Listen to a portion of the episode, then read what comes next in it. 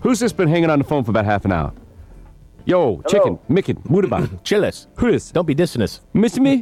would be dissing you. well, who is this? This is George. Hi, Hey, George. Oh, Joey, what it be? George, what? Not a whole lot. I uh, I did something you guys might like. What's that, George? Uh, Okay, I got a hold of uh, a certain radio station in this city, and uh, little free publicity for Jesse and Gene. All right. Well, why don't? When, when did this event happen? Uh, overnight, actually, I was working last night. All right, and it was another radio station. It was. And what station was it? Do you want to know? Yeah. Mm-hmm. Yeah. You guys aren't going to get sued. No, no. No, no. Okay, it's a, a particular sports radio station in this. Uh, Oh, The, the, the fan. fan. The Good. fan. We've hit them a couple of times. I yes, think. we have. Uh, not only with our ratings being much better than theirs, but uh, we've also been on the on the air there. Well, why don't you play the tape? Let's listen to it. Okay, here we This go. is George on the fan, spreading Jesse and Jean's evilness throughout the empire. phones and we say hi to another sports break.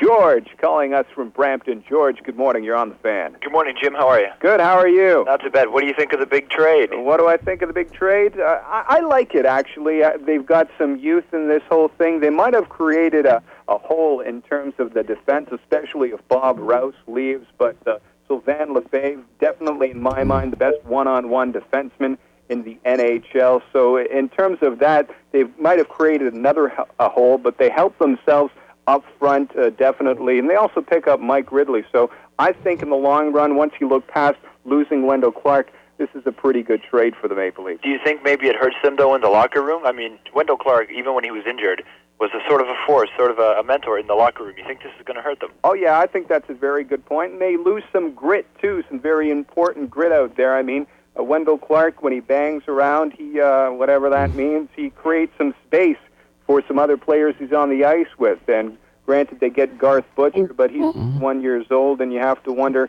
how long he can play in the NHL. He's probably got two or three more years in front of him. Yeah, I heard some rumors though, but it's a good thing. You know who I'm glad they didn't trade for? Who? I- I'm glad they didn't get Jesse and Gene. George, hey, excellent.